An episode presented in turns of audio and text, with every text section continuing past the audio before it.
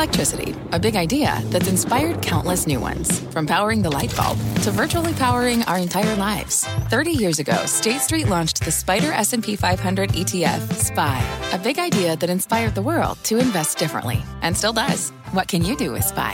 Before investing, consider the fund's investment objectives, risks, charges, and expenses. Visit ssga.com for a prospectus containing this and other information. Read it carefully before investing. SPY is subject to risks similar to those of stocks. All ETFs are subject to risk, including possible loss of principal. Alps Distributors, Inc. Distributor. It's Jim Cramer here. You're listening to the opening bell of CNBC's Squawk on the Street. Don't miss a minute of the action. Good Monday morning, everybody. Welcome to Squawk on the Street. I'm David Faber with Jim Cramer, and we are live from the New York Stock Exchange. Carl has the morning off. Let's give you a look at futures, of course, as we get ready to begin trading a half hour from now. Kind of a mixed bag after what was, at least if you're long stocks, not a good week last week. Let's get to our roadmap this morning. It does start with Tesla shares. They're getting a boost ahead of the open. Elon Musk coming up short on his own poll on whether he should stay or go as Twitter's CEO. And Meta pressure, the European Commission says the social network may be violating antitrust laws by abusing its dominant online classified ads position. No, you're not I'm... seeing Jim wave his hands at everything. No, Finally, you're not going to wave your hands at this, though. We got the CEO of Costco joining us. Oh, no. no yeah, he's, he's, there you go. That one you're not going to wave away. We'll fact. talk about inflation, the holiday outlook, of course, get a a nice pulse on the consumer when we speak to Craig Jelinek a little bit later uh, in the hour. Um, How'd you vote? How did I vote on yeah, Musk? Vote? I felt like I, sh- I shouldn't. Oh, because you want to be neutral? Yes. I felt I it was like, like I need a sticker. I voted. I didn't get a sticker. Um, we, are starting with well, that uh, Elon Musk yeah, poll, of I course. I had to vote. Uh, by the way, he did ask issue, users, excuse me, if he should step down, um, and saying he would abide by the results. 17.5 million votes cast. That's pretty good. I know, I know. I, I voted like seven uh, percent uh, said yeah. When Contessa was on, I voted if I'd, uh, I don't know. I voted like 524. the results are minute. also giving a lift to shares of Tesla, of course.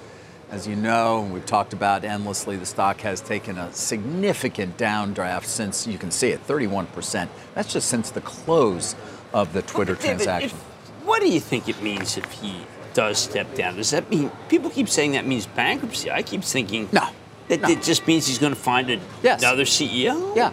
Listen, that was always part of the plan. You know, we were looking back. It was in May. Remember when I reported that he was telling the investor group that he had lined up, the 7.14 billion uh, in equity investors that included, uh, or you know, Larry Ellison and Marc Andreessen. He was telling them at the time, "I'm going to take over." Yeah, that, was back in May. That was my story, right? I'm going to be temporary CEO and then I'm going to find somebody to run the company. Right. So I'm going to do it for a few months. And oftentimes these polls, Jim, do seem to be something that he already expects to do. Um, and but, so it's not a surprise. That said, it's not clear who his successor would be. No, but uh, I have a, a lot of sources in Twitter. And yes, the disarray is palpable. But in some ways, that's Musk's way. I mean, he really kind of didn't want anyone from the old group. I think that this was so positive. I don't. My chapter trust doesn't own Tesla, but it's such a positive for Tesla to read that because I think the biggest problem here was that there was definitely a sense that he's taken his eye off the ball, and now I mean he could appoint Joe Schmo, and Tesla goes higher. Yes. Uh, now again, it's unclear whether he will listen to the poll, though he said that's yeah, his intent. He it was fun. One would anticipate again if this was part of the plan that we that he was telling investors about last May that he does have someone in mind to potentially take over. That said, he's the owner. I mean, right. he's still going to be able to dictate whatever it is he wants to happen. It would be through another person. But to your point, just simply saying I'm no longer CEO would certainly be beneficial for shares that have been cut by a third just since he closed the right. Deal. But I really want to make this point that you know, Tesla's not. Tesla's doing incredibly well. I mean, I think people don't understand. There's a China problem, but I think that China is certainly reasonable given the fact that there's COVID. Yeah. Uh, Twitter doing poorly uh, because of some ad degradation, given the fact that well, there's overall weakness in the ad market. We right. know about it across the board, right, and obviously is, he's they've added to that with what you know some of the problems there in terms of advertising. Just advertisers specifically pulling back on Twitter right now, saying we'll wait Right, but there, you could have some consolidation in that industry. I don't yeah. think it, it would be good. I also don't think, by the way, that he ever really put into place what he has in mind for Twitter, if he hasn't something in mind. Uh, a new CEO, I think, would be regarded as being positive for both, because I think people think he's doing badly at both. Yep. And I, I think that the idea that he's doing badly at Tesla is just wrong. Tesla's doing quite well. Yeah. I think that the fact that he's doing badly at Twitter, well, who would? Well, I mean, again, I'm looking at an Oppenheimer piece from this morning. They downgraded Tesla due to Twitter related risks. Right. I mean, that's the number one reason. Musk Right. is increasingly isolated as the steward of Twitter's finances with his user management on the platform.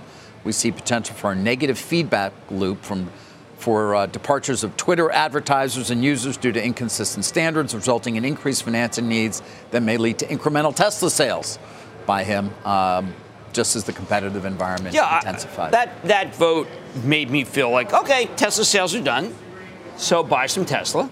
Right. Uh, and that there are, I think there are plenty of people who want to do Twitter. I don't know if you read the excellent article by Jim Stewart this weekend. About CNN? Yes. Yeah, I did. And, And- Chris Licht, yeah. Well, I, I know Christopher. Well, Yeah, sure. I mean, what a what a terrible job to take. Tough in the job. End, in the end, he took it. Yeah. Uh, and he took it, even though there's clearly some problems at CNN. He had to do a lot of firings, or had to go along with them. But you know, I thought the Chris Licht article applied a lot of ways to what could happen with Twitter. Why? There's always someone who wants to be the CEO of something. Uh huh. Always. And even if it's a troubled situation. Right. Right. And, and I think that I don't think I don't think James Gorman wants to be the CEO though. no, John Ledger does, but I'm mentioning that because, of course, Morgan Stanley was the the lead on the owner. He could be 13 the- billion yeah, dollars in financing, and when you do have the CEO and owner of the company bringing up the prospect of bankruptcy, that doesn't do a lot to sort No, of settle your nerves. No, but I do think, you know, look, it, it, the reason I just want to play the analogy out for a second is that uh, there is a moment in that article by Jim Stewart where Stephen Colbert says, uh, you know, you got to be nuts to this? take this. Yeah. I think that that's going to be the theme of whoever takes it, which is you got to be nuts to take it. But, you know, you're looking at Twitter the way it is, not the way it could be. I mean, there's a lot of things that could have done at Twitter that technologically they, they had fallen behind on. But again, it would make a lot of Tesla investors. We've spoken to some of them. Gary Black, we spoke to last week, very happy because this idea of distraction has been a very significant one. Yeah. Jim, I'd love to move on to the broader Sure, I'm market. Uh, sorry, I just spent too much time. Don't be sorry. Um, you know, we, we saw the futures. Initially, looked like we were going to have a, a, an up open. Let's call it a bit mixed now. Um, of course, we are in the midst. Uh, we begin the week with the markets in the midst of a three-session losing streak. And that was, of course, after we got the rate hikes last week and the comments from uh, Fed Chair Powell. Dollar also a lot weaker, we, we should mention point out. Uh, Christine Lagarde. Christine Lagarde, She yes. Three, uh, she's calling for maybe three 50 basis points hikes from here, uh, which obviously would say, okay, we don't really even care about growth. Yep. Uh, I think that mattered. I also think obviously the bonds started going uh, down in price, up in, in yield. But you know what, David? I, I get the sense that, look, as long as wages are sta- even stable, that's not enough. Mm-hmm. Once wages down, which means more people need to be unemployed, which is a tough call. We have paychecks this week. Right. Small business is a, a place where you'd like to see weakness, even though I think we never ourselves want to see we still weakness. got, even if goods inflation comes down, wage inflation, it's that what he's looking at. differential. It's not what he, it's not what he's looking at. And by the way, He's not, my- I'm sorry, when you say he's not looking at, you mean he's not looking at goods, he's, not- looking at wages. Yeah, and, and look, my thesis As about much. tech, is, I think you're very right. I mean, tech's a portion of the country, but not really what he wants. I mean, I, I hate to say this. I think he wants bankruptcies. I think he, I think he wants people thrown out of work. Uh, it, this is very Volcker-like. You remember, Volcker was the most hated man in America Yeah. in, in 1980. We all forget that. We think he was a god. Well, he was the most hated man. Uh, so I, I Well, worry he about inflicted that. a lot of pain to get to, to wipe out and inflation. then, you know, speaking of pain, Mike Wilson delivers more pain today. what did Mike Wilson say today Well, he's talking about 3,000 on the uh, on the S&P? S&P, which Yeah. is, um, well, we know that that would be pretty, uh, let's just say that suboptimal. That Uh, would be I- and by the way here. David Kostin comes out against the best performing group, which is the industrials. David Kostin from from uh, Sachs. from Goldman. So you have you have a situation where the long knives are out for even the few areas that are working, and uh, I don't know. I, I, I think that people have gotten too negative. Is my take. But then this morning, I'm listening to someone on, on well, speaking with Contessa talking about how retail's rushing in. I don't see retail rushing in. Mm-hmm. I just don't see that. Uh, I think retail focused on Bitcoin.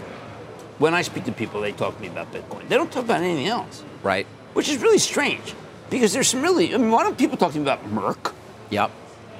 I wrote a piece this morning about Merck uh, for uh, the Merck Sharp and Dohme, actually, historical piece for the club. Okay. And what it reminds me of is, is that there are a lot of high quality companies that you can just buy and put away.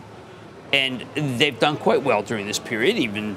Uh, and it's not like, okay, Merck's going up because of a recession. No. This company's got its, really got its act together. It does, and it's also had a very good move this year, up some 42% over the course of the year.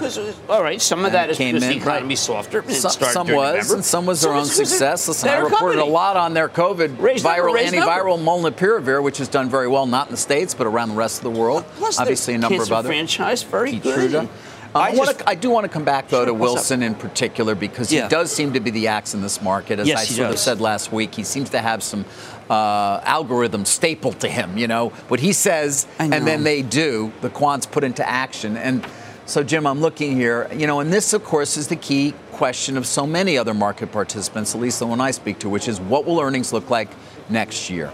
Have we really seen the deterioration in outlook? that we can say this multiple is reflective of that. And he says the earnings outlook's worsened. We feel more confident about our negative operating leverage thesis. Ironically, client pushback to that view has increased over the last few months, which we think is directly related to the rise in equity prices and the view that everyone is bearish. The market isn't always efficient in pricing major earnings downturns before they arrive. He says we further compare today to August 2008 Yes, yeah. and he then- uses a number of key metrics. he says it's not. You and I remember that. You're right, but then he says it's market sus- hung in there for way longer than we thought, while the bond market and obviously fixed income was was falling apart. I mean, that was Fed didn't know what they were doing. No, I thought was that was that an unfair comparison. We, we, but a great tactical out, outlook bounce. Uh, look, the guy's been very right. I mean, you know, I, it's very hard to criticize someone who's been as right as he's been. But the one thing I would point out is as soon as you bring up 2008, then you're talking about systemic risk. And so what he does is he says it's like 2008, but it's not. There's no systemic risk. Well, no, I mean that's He's just talking about it from an earnings perspective. Earnings that, in perspective. fact, people miss that at that point in the fall of 08, you still were not really looking at what was No. going to be But- significant earnings But decline you for made me 09. talk. I mean, to watch. I mean, I would watch the stock of J.P. Morgan. I, Yeah. I would watch Bank of America because those are the ones that would be most at risk for earnings. We saw some ne- uh, negative news about Capital One last week in terms of uh, uh, of credit problems, not credit problems itself for the customers, Right. Which is very different. Um, they're used to it; they can handle it. I happen to like the company very much, but you know, David, when I read this, I just say, uh, "Come on." Uh, you didn't need to take the don't don't invoke 2008. Invoking invoking 2008, no matter what you do, is invoking something that says you must sell right now. It, it scares people. But again, I think his point is not. It scares you or it, just, or it well, concerns it, you. It can it can concern people Right. because you're talking about a period of Right. I maximum read it. fear. I read it immediately. I started looking at okay, even the mighty Dow, the mighty Dow we call it, my team. I I read that people for Mad Money, Got Ben it. Stoda, Yes. calls it the mighty Dow. the mighty Dow. Yeah, the mighty Dow. It's like the mighty eighth during World War II. Yeah. Uh, but I look at this and I say, okay, Mike, you got a real beat on things. What would have been great to say is the earnings are going to be very weak, uh, much weaker than people think. Uh, but then we're going to look it over because it depends where bonds are. I mean, it's more complicated.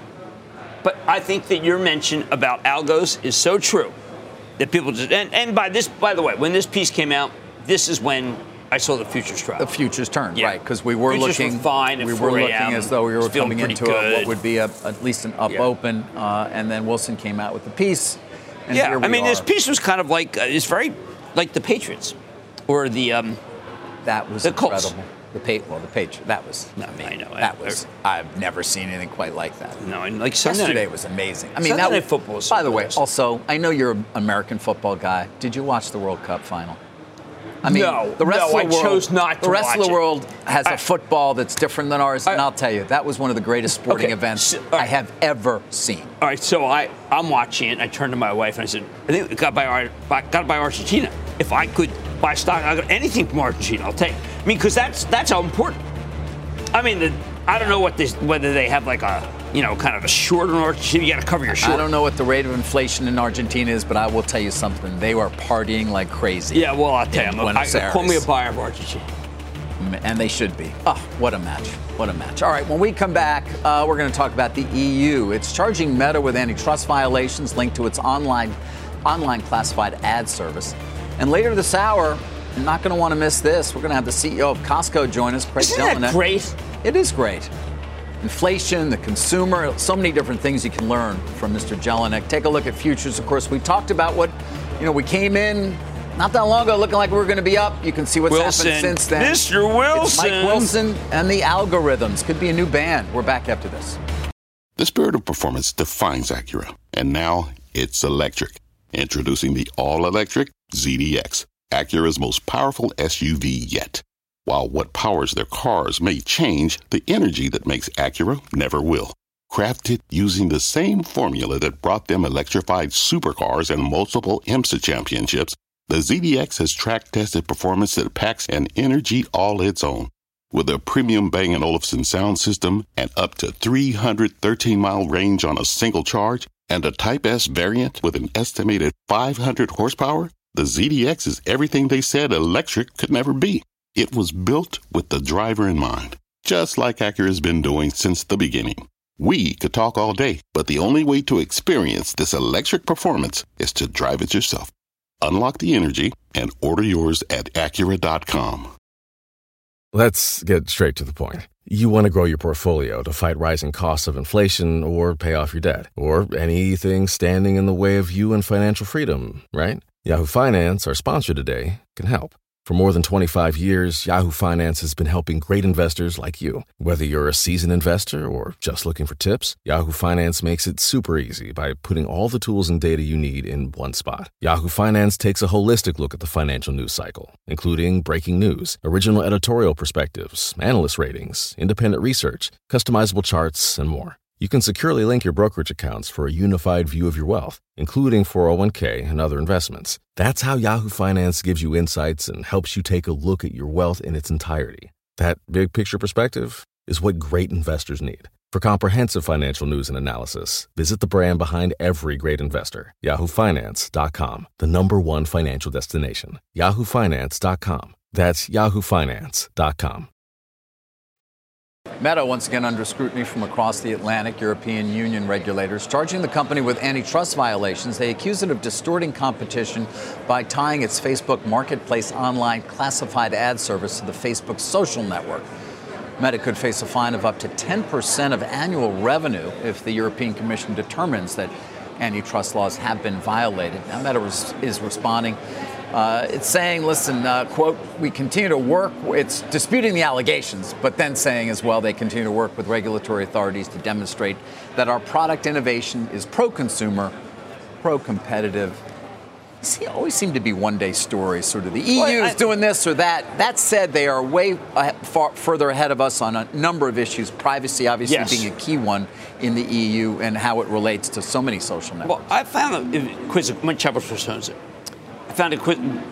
I don't think we need to go in that. Again. no, we don't. No, we don't. Um, I found it quizzical because of the way that they determine what uh, the punishment is. We'll take this percentage of the revenues. Now, David, uh, Facebook's not doing that well, okay? And the idea that they're tying anything to anything, I think we'd say, well, like, they can't tie their shoes right now, so they're not tying their revenues. And I think that what, what matters to me when I read that is that we've been piggy banks for them endlessly. Right. Our companies are like that. I mean, Alphabet. Well, was a piggy Alphabet has also run into the EU quite a few times. Quite a few. Yes. Um, again, sometimes it's privacy, it, it depends. Sometimes it is antitrust. When it comes to Meta, Jim, it was a bright spot at, towards the end of last week. Uh, some uh, analyst notes, cost discipline. Stock actually was up versus Yeah, a down market. Um, unclear whether this sort of stops any potential momentum. Well, I think that the me- momentum for Fang is non-existent. Uh, I think it's better to own um, Norfolk Southern. You do. Yeah, I'd rather own Norfolk Southern. I'd rather own CSX. I'd rather own UPS, which doesn't have the FedEx. You'd rather uh, own Caterpillar? Am I fair, uh, fair to say that? Caterpillar, Right? I mean, Caterpillar is like What, Europe's going to take 10% of Caterpillar's revenues? They'd be thrilled if Caterpillar was there. John Deere. How about Deere? John about- Deere is a horse. That was one of the best quarters I've ever seen. So, you know, you compare John Deere with, say, uh, well, let's say Facebook, Metaverse. I mean, I, look, I think the good news of the Metaverse is that I don't believe Zuckerberg's spending as much time on Metaverse. As they're Right. spending time on, on the rest. But Deere, I mean, wow. They're, agriculture is the greatest business in the world right now. All right, think about your mad dash because Oh, that's I've what got we got. covered. That's what we got coming up. Of course, we'll get to some research this morning. A lot of other stocks that'll be moving. One more look at futures as well. We're about nine minutes from an opening bell here. You can see things turned a bit. We're going to be down, perhaps uh, ever so slightly at the open. Every day, thousands of Comcast engineers and technologists put people at the heart of everything they create. Like Oluseyi, a Comcast engineer who grew up bonding with his dad over sports. This inspired him and his team to create AI Highlights technology that uses AI and machine learning to detect the major plays in a sporting event. So millions of fans have a way of catching up on their favorite sports. Learn more at ComcastCorporation.com. All right, welcome back. Time for uh, Jim's Mad Dash. We're going to do this one together because it's an area that I focus on, and it's a call from a firm that we follow closely. MoffettNathanson upgrades Verizon, not saying a lot here, and downgrades AT&T. Now, uh, Craig Moffett, he is, I'd say, the most thorough analyst in this group. Uh, his issue here, is, you know, there's been some outperformance at ATT. Yeah, without a doubt. Verizon. And he does take issue with how good the cash flow is at ATT. I come back, David, and I say that there is no reason to reach for the 6% yield at ATT. There are a lot of people out there who want yield, and I suggest that it's much more difficult to find and much more, much more uh, disconcerting when you buy a 6% yielding stock than it is saying it's a bargain. right. Now, they've already cut their dividend. They have. So that yield is, you know, it's a significant yield. They have a $17 price target. By the way, not much changed here. They, da- they, they downgraded AT&T, but they got 17. They upgraded Verizon, but they stuck with their same price target of 41. Right. The 17 is the sum of the parts, Jim. Terminal was in- multiple of seven times EBITDA to mobility. Terminal multiple of four and a half times for the business wireline segment, and seven times on consumer wireline. Um, Latin America. Dave? Latin America? Five times, yeah. ATT? I, mean, Latin America business. Anyway, that's they weighted cost, average cost of capital, 6.1%. They get to a $17 sum of the parts. But you know, I come back and I look That's at this. AT&T. Here's and, Verizon, which you know, they they've been very good on cable by being cautionary. Yep. I've been very good about this by being cautionary, and I just come back and say, look, go buy T-Mobile. I know that you don't necessarily want yield if you buy T-Mobile, but T-Mobile's on fire. T-Mobile's the the big success story, and Yeah, by far is. the market cap leader, of course, amongst these telecom companies, having surpassed them all They beat 'em all. during the course They of this, just this year.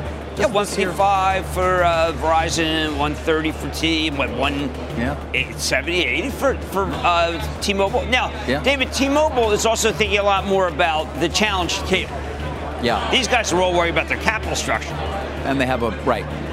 You're you're right. Uh, all right, we're going to keep an eye on all those shares. Of course, we've got an opening bell only a few minutes away for you, and that will be followed by an exclusive with Costco CEO Craig Jelinek. Stay with us. All right, welcome back. Of course, we get an opening bell about a minute and a half from now. We've talked a bit about a change in futures as a result of Mike Wilson, the very well followed strategist at Morgan Stanley yeah. Who talks about earnings outlook deteriorating and further comparisons to August of 08, not from a systemic concern, No, but, but- more just from a market that is underestimating the damage from the Fed, in this case, to what it will mean for the ability of companies to earn as much as perhaps they thought they would in 2023, and all the uncertainty, of course, that comes look, along with that. I think the Fed should play for time because if you're a CEO, you're really hesitant to fire people this week or the, next week, the holiday week. You do it in January.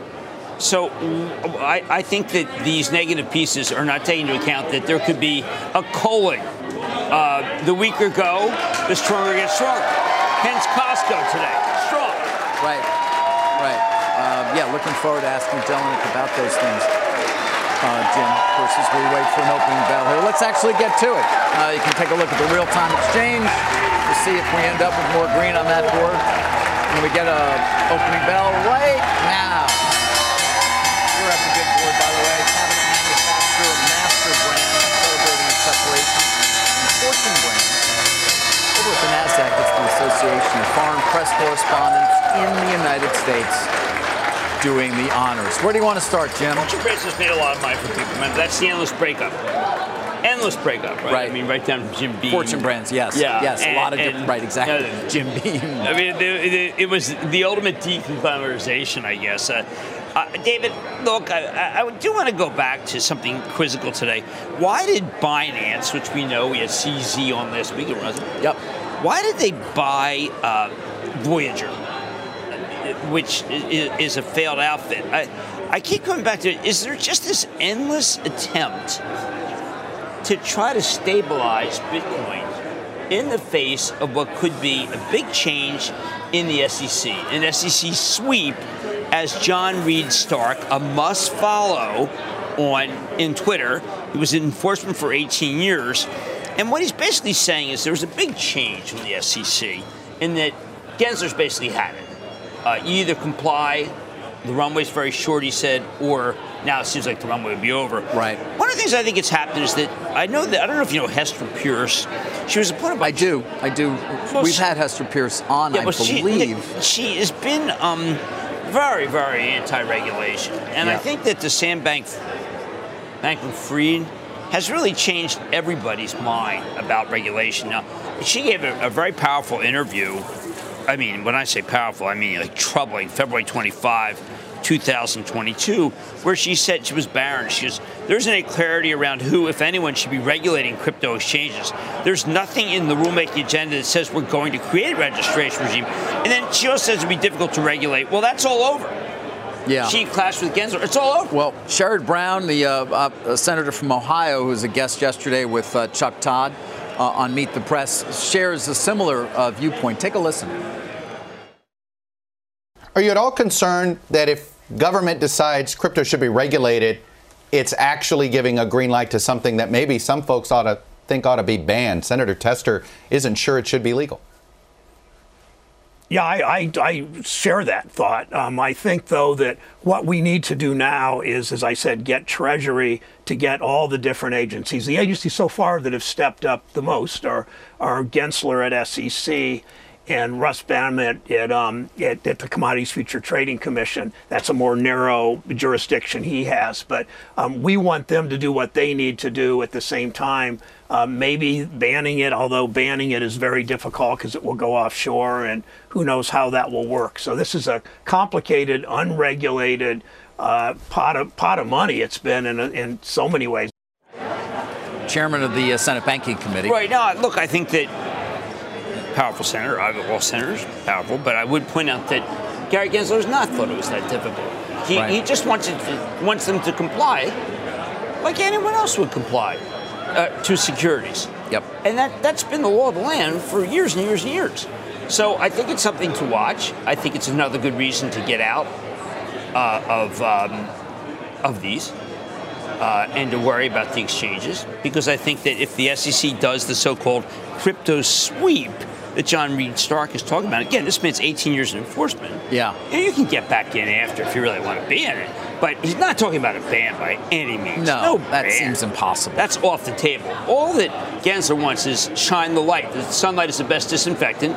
Louis Brandeis. He just wants Brand- Brandeis' uh, doctrine to apply to this. Well, I- very we'll- reasonable. Sam Bankman-Fried may be on our uh, our soil soon. Yeah, be on that? U.S. Uh, yeah, coming back, agreeing to extradition. And what would that mean? I have no idea. Well, I mean, I think that Maybe he actually Remember, would be able to make bail. Well, he is trying to confess his way out of jail, Yeah, that which my work. friends in the my friends of mine who went to law school with me have said that it is a ill-advised strategy. Yeah, there is uh, Mr. Bankman-Fried, of course, perhaps may be back on these shores. can we talk about Jane Street for a second? You want to talk about Jane Street? Okay, you, you know what? When you talk about Jane Street, you need to explain what it is to Exactly. people. It's the number. It was always considered to be the hardest hedge fund to get a job at. Okay. Because everyone's so brilliant. So before we criticize everybody who gave money to Sam Bankman-Fried, you have to understand. You, you probably thought that Jane Street vetted this man, and that that vetting. What's the what- relationship between Jane Street and Sam Bankman-Fried? When he worked, he worked there. He worked there. And, okay. and that so what I mean, you know, let's say we all feel that everybody was a uh, not showing any diligence when they put money with him. Well, I mean, I think that it's one of these things with the imprimatur of Jane Street. Gave people confidence. Well, it gave people no, more than that. Right. Said, oh my God, I have a if chance. those guys hired him and he worked Right. there, then So, that I mean, means it- that he's genius. And listen, Right. nobody's disputing that he may be a very, very smart man. well, but we probably but think that doesn't necessarily mean that when I do my due diligence, I just accept the fact that he's very smart for being that he also is ethical. Well, David, I can't agree more. I think anyone, I would like to look into anyone who. I mean, who particularly when the current CEO says there were no records of anything. So what did anybody ask for? I'm sorry, I I, don't give a pass at all. Okay. At all to any of these VCs. I completely agree They with have you. a job to do. They I have investment committee agree. meetings. I mean, what were they doing? I am coming up with any reason I can for the lack of rigor of people whom I thought were rigorous. I mean, can the Sequoia bi- biography that was taken away? I. I mean, I happen to think the world Sequoia. I think they're fabulous. But David, there Yeah. are people who, who could say, you know what? I was at Jane Street, give me money.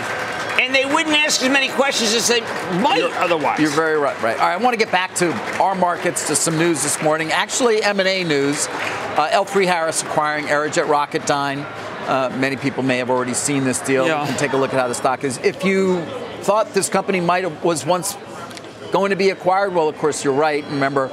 Lockheed Martin had a deal to acquire it until it was opposed by the FTC, and it was February of this year uh, when, in fact, uh, they terminated that deal. That is Lockheed. There was all sorts of tumult on um, Aerojet Rocketdyne's board, Warren Lichtenstein. I mean, it was some real drama. But at the end of the day, they come back with another deal here. It's 58 bucks a share in cash. Um, and they expect to close it in 2023. I would note in the press release itself, to those who might worry, even though the concerns here on regulatory are not high, uh, they say, Jim, we've heard the DoD leadership loud and clear. They want high quality, innovative, and cost effective solutions to meet both current and emerging threats. And they are relying upon a strong competitive industrial base to deliver those solutions.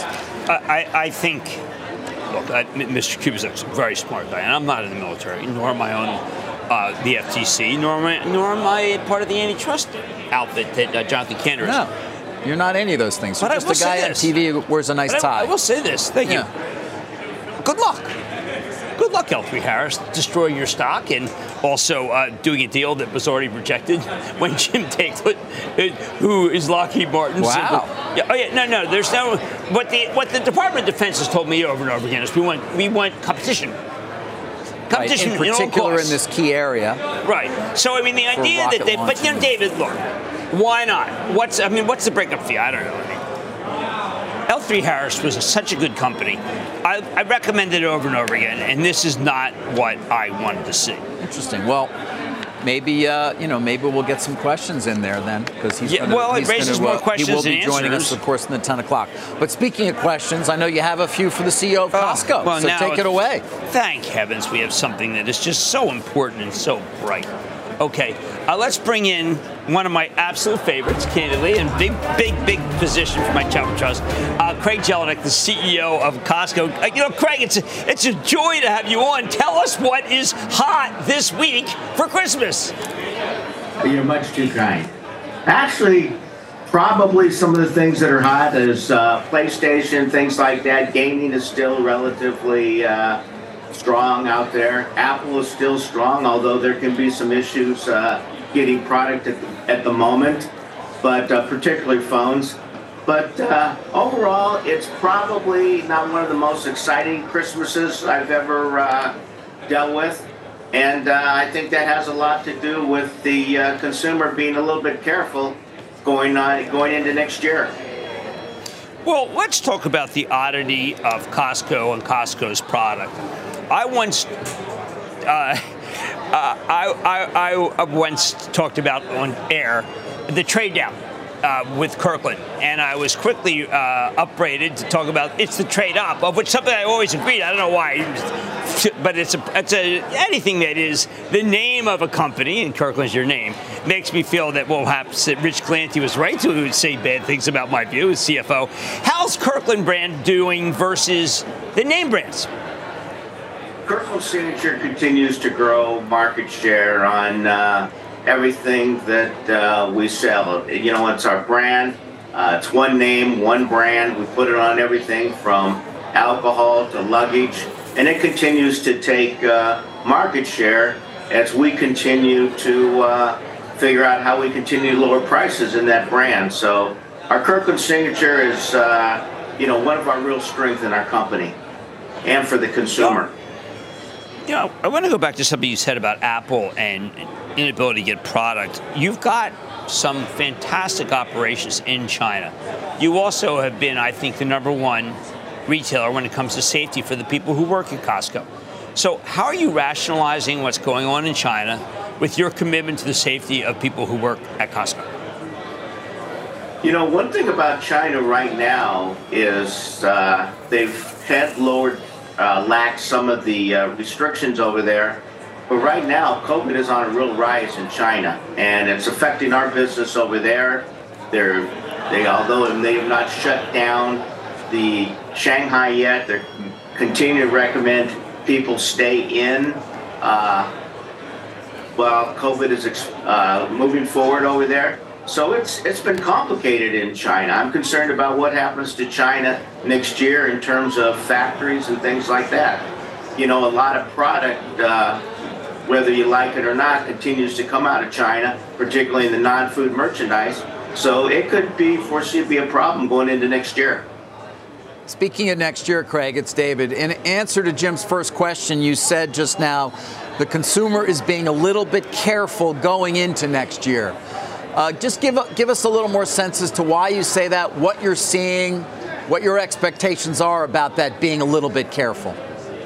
Well, one of the things that we're seeing, although we're selling a lot of TVs, our TV, when I say a lot, our TV business is up, but only in units, not in dollars.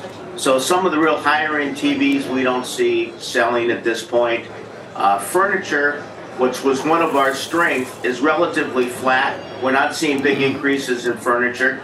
You also have a much higher cost of goods in furniture because, as you know, when this stuff started rolling, your container costs were much more expensive coming out of Vietnam than they are right now. What's starting to happen now, which I think is going to help deflation, is that merchandise now starting to come out of Asia is actually going down in price because of the the container costs are starting to drop significantly for where they were six months ago and even a year ago. So I think I that's going to help us in terms of deflation. I think right now, you know, unemployment is still in a relatively good place, but every time you turn around, particularly in some of the technology jobs, people seem to be getting laid off. And I think people are saying, wait and see, and let's see what happens going into uh, next year. Now, I'm not an economist, that's strictly an opinion. Our food sundry business, our fresh business, our travel business continues to be be very strong. Also, is there any way that you're is strong. sorry? Is there any way you're positioning the company in a bit of a different way than you than you have typically, because of your expectations of what you're seeing for next year? I think we're being very careful in terms of what we buy in jewelry, televisions, and probably furniture and maybe relatively careful next year of what's going to happen in apparel. All right, so uh, I've got to ask you, Craig.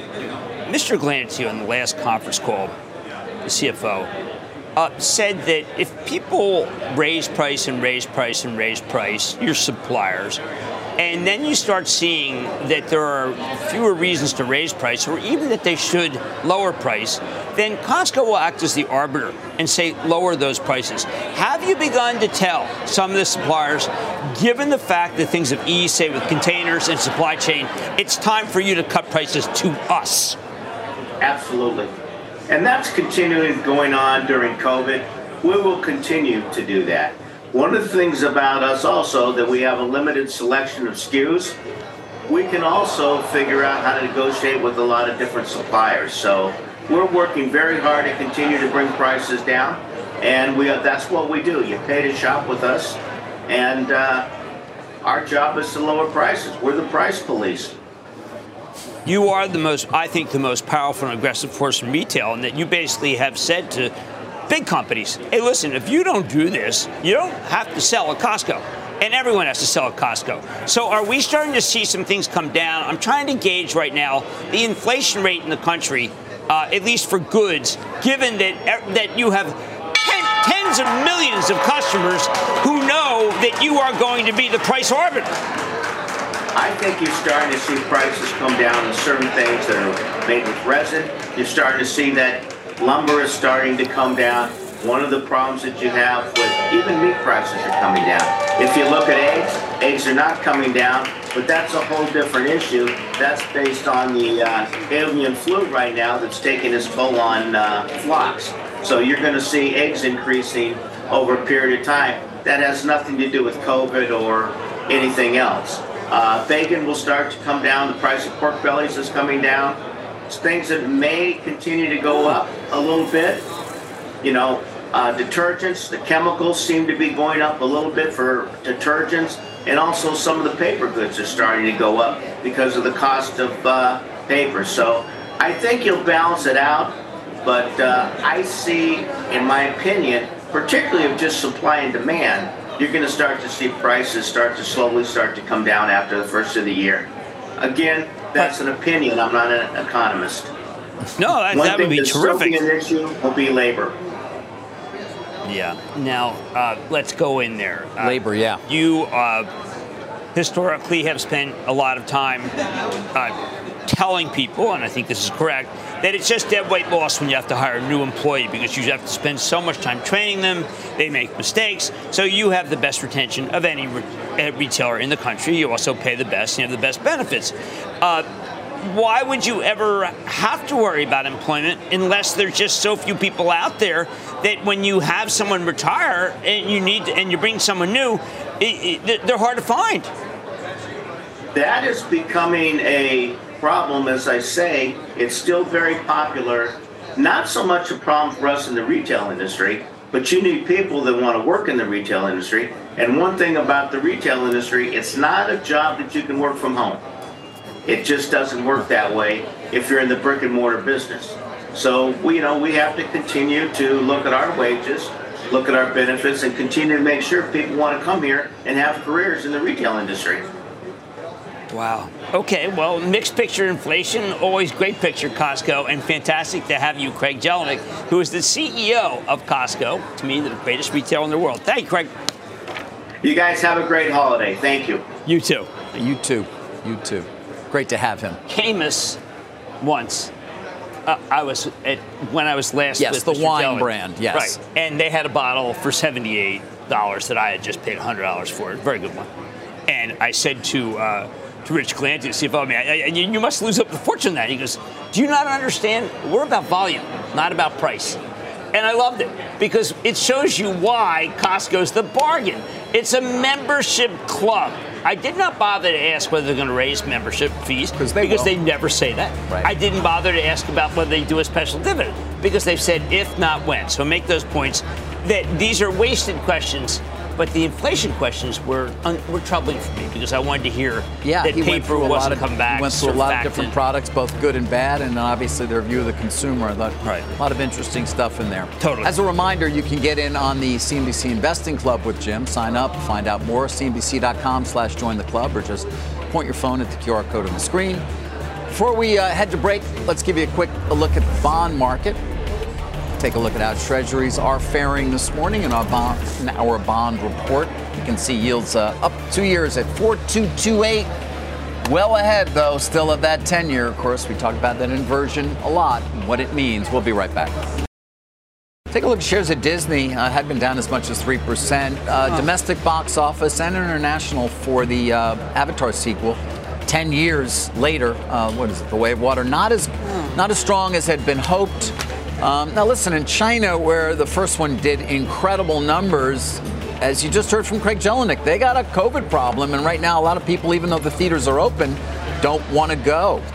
Uh, we'll keep an eye on those shares. Of course, the movie's going to be out there for some time, not facing a lot of competition. We're back after this.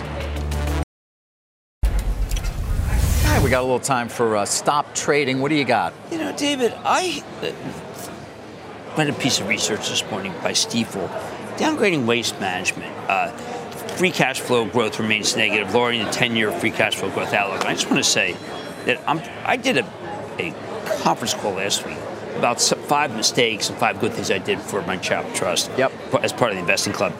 And, and one of the things I left out was that I sold the stock based on the same kind of story, and I sold it 35 points in.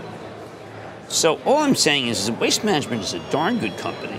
I was worried about free cash flow, so I dumped it, and that you know Jim Fish, who runs uh, who, who runs Waste Management, came on the show and basically said, look, you know, everything's pretty good. I don't think this is a piece that I would follow. Okay. I think that waste management is um, the class of the field.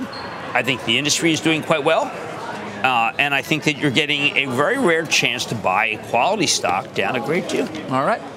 Uh, what have got on Mad tonight? Not, well, I'm still going to follow this. I'm going to follow. I know it's a tiresome thing, David, Tell me. but I am going to talk about the crypto, okay, the SEC crackdown that I see coming, because uh, I know that enforcement has been eager, and the it's an important story. Jim. You shouldn't apologize No. for it. It's an important story. One of the commissioners had been really making it very difficult for Gensler to take action. I think that commissioner has now been taken out of the equation, and I think Gensler's going to say, listen, get in compliance or get out. And if you're in these stocks, including Coinbase, Yep. it, it could be ill advised. Coinbase and s- continued a lot of focus on Binance. Uh, Jim, we'll see you later. Yeah, it was really good. Not before. Thank you. Good. I'm glad we got a really good. That's pretty good. I'll take that. All right, coming up, the CEO of L3 Harris on uh, that Oh. company's deal Tell to I acquire luck, Aerojet Rocketdyne. Yeah, Jim's a little uh, little skeptical. Because Keep I it here. the company by itself. You've been listening to the opening bell on CNBC's Squawk on the Street. What's on the horizon for financial markets? At PGIM, it's a question that over 1,400 investment professionals relentlessly research in pursuit of your long term goals. Specialized across asset classes, but united in collaboration, our teams provide global and local expertise. Our investments shape tomorrow, today. Pursue your tomorrow with PGIM, a leading global asset manager.